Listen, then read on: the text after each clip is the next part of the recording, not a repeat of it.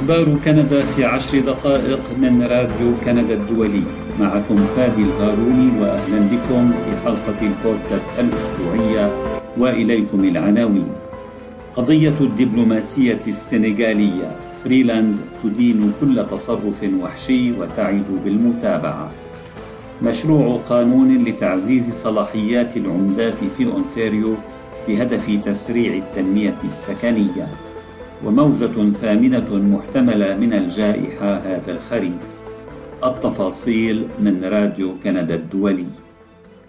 كل حالة وحشية ضد كندي أو زائر أو دبلوماسي غير مقبولة على الإطلاق قالت نائبة رئيس الحكومة الكندية كريستيا فريلاند يوم الثلاثاء ردا على اعتقال قاس لدبلوماسية سنغالية في الثاني من آب أغسطس الجاري في مدينة غاتينو الكيبيكية التي يفصلها نهر أوتاوا عن العاصمة الفيدرالية. وتدخل جهاز شرطة بلدية غاتينو ذاك اليوم تحول إلى حادث دبلوماسي حقيقي في الأيام اللاحقة. وأصدرت دولة السنغال يوم الجمعة الماضي بيانا صحفيا قالت فيه إن إحدى دبلوماسياتها العاملات في أوتاوا تعرضت للضرب في منزلها من قبل الشرطة قبل بضعة أيام ولم يذكر البيان اسم الدبلوماسية. وحسب وزارة الخارجية السنغالية مارست الشرطة عنفا جسديا ومعنويا مهينا على الدبلوماسية بتقييد يديها وضربها أثناء عملية الاعتقال لدرجة أنه توجب إجلاؤها بواسطة سيارة إسعاف إلى المستشفى وردا على دعوة دكار للتنديد بقوة بهذا العمل العنصري والهمجي وإدانته بشدة كما قالت السلطات السنغالية اختارت فريلاند مفرداتها بحذر عندما سألتها الصحافة عن الموضوع. أي حالة من الوحشية من وحشية الشرطة تجاه أي شخص في بلدنا سواء كان كنديا أو زائرا أو دبلوماسيا هي بالطبع غير مقبولة على الإطلاق. وأريد أن أؤكد لجميع الكنديين وجميع الدبلوماسيين المعتمدين هنا أننا واضحون جدا جدا في هذا الموضوع. أضافت فريلاند. وكانت وزارة الشؤون العالمية في الحكومة الكندية التي تضم وزارة الخارجية قد أصدرت بيانا نهاية الأسبوع الماضي قالت فيه إنها قلقة للغاية بشأن المعاملة المزعومة التي تلقتها الدبلوماسية السنغالية من قبل الشرطة في مدينة كندية. وقالت وزيرة الخارجية الكندية ميلاني جولي إنها تواصلت مع نظيرتها السنغالية عيساتا تال سال وكررت لها أن السلطات الكندية تنتظر بفارغ الصبر تحقيقا كاملا في الحادث. ويوم السبت أوكل التحقيق في القضية إلى مكتب التحقيقات المستقلة التابع لوزارة السلامة العامة في مقاطعة كيبيك وكان جهاز شرطة بلدية غاتينو قد نشر في اليوم السابق بيانا مفصلا لشرح ملابسات الاعتقال المثير للجدل. وجاء في البيان أن شرطية أصيبت في وجهها وجرحت أثناء عملية الاعتقال وأن شرطيا آخر أصيب بعضة. وكانت الشرطة قد وصلت إلى مكان الحادث لمساعدة مأمور قضائي فوفقا لأمر صادر عن المحكمة الإدارية للسكن في كيبيك يتوجب على الدبلوماسية السنغالية تسديد مبلغ يفوق خمسة وأربعين ألف دولار لمالك منزلها في غاتينو تعويضا عن أضرار في المنزل اعتبرت مسؤولة عنها. من جهتها قالت وزارة السلامة العامة في كيبيك إن مدير النيابة الجنائية والجزائية أسقط شكوى ضد الدبلوماسية السنغالية قدمت للشرطة بسبب الحصانة الدبلوماسية المطبقة. يمكنك الاشتراك في أخبار كندا باستخدام التطبيق الذي تختاره أو عن طريق زيارة موقعنا على الإنترنت radio rci قدم وزير الشؤون البلدية والإسكان في حكومة أونتاريو ستيف كلارك يوم الأربعاء مشروع قانون يمنح صلاحيات إضافية لرؤساء بلديات المدن الكبرى في المقاطعة.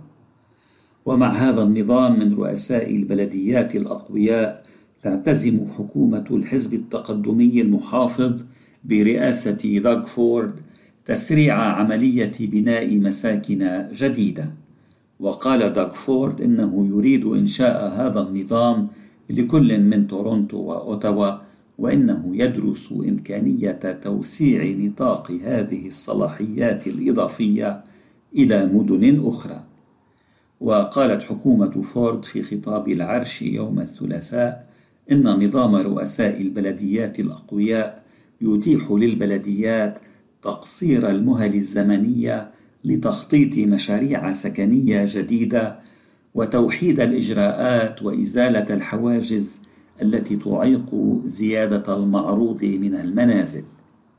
وفي هذا النظام المقترح سيكون دعم ثلثي أعضاء المجلس البلدي ضروريا لإلغاء قانون مقترح من قبل رئيس البلدية وفقا للتفاصيل التي قدمها فورد سابقا. وردا على هذا الإعلان قال عمدة أوتاوا جيم واتسون إنه لا يرى حاجة إلى سلطات إضافية. وقال واتسون إن النظام الحالي يوفر توازنا للقوى بين رؤساء البلديات والمجالس البلدية. وشرح بأن نظاما كالذي يقترحه فورد يهمش أدوار أعضاء المجلس البلدي ومسؤولياتهم وأشار إلى أنه تمكن من تمرير 98% من عمليات التصويت خلال ولاياته الثلاث كعمدة لأوتاوا من خلال العمل مع الأعضاء لكنه أضاف في مقابلة صحفية أن تورونتو أكبر بكثير من أوتاوا وقد تكون هناك أسباب لتطبيق مثل هذا النظام فيها. أنت تستمع إلى أخبار كندا في عشر دقائق البودكاست الأسبوعي من راديو كندا الدولي. أشار المعهد الوطني للصحة العامة في مقاطعة كيبيك إلى أن متغيرات جديدة من فيروس كورونا يمكن أن تتسبب هذا الخريف بطفرة من الإصابات وحالات الاستشفاء وأن يكون لها تأثير حتى أكبر من تأثير وصول متحور أوميكرون إذا أفلت المتحور الفيروسي الجديد من المناعة الهجينة التي بات يتمتع بها معظم سكان المقاطعة. ويستند المعهد في ذلك إلى سيناريوهات افتراضية لمنطقة مونريال الكبرى تم فحصها من قبل خبرائه وخبراء مجموعة البحث في النمذجة الرياضية واقتصاديات الصحة المتعلقة بالأمراض المعدية في جامعة لافال الكيبيكية.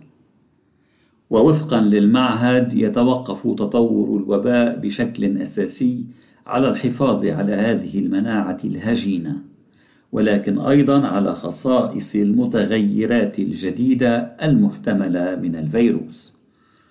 ويتمتع بمناعة هجينه من تلقى اللقاح المضاد لكوفيد 19 وأصيب أيضا بالفيروس.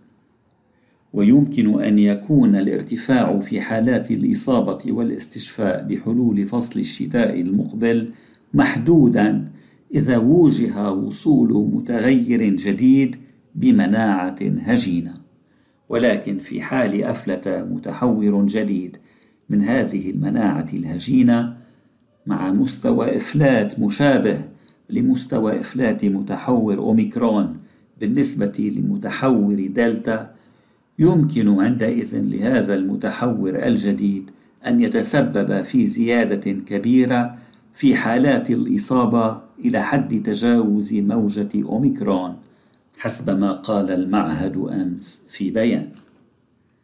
حلقة البودكاست لهذا الأسبوع انتهت. شكرا لإصغائكم.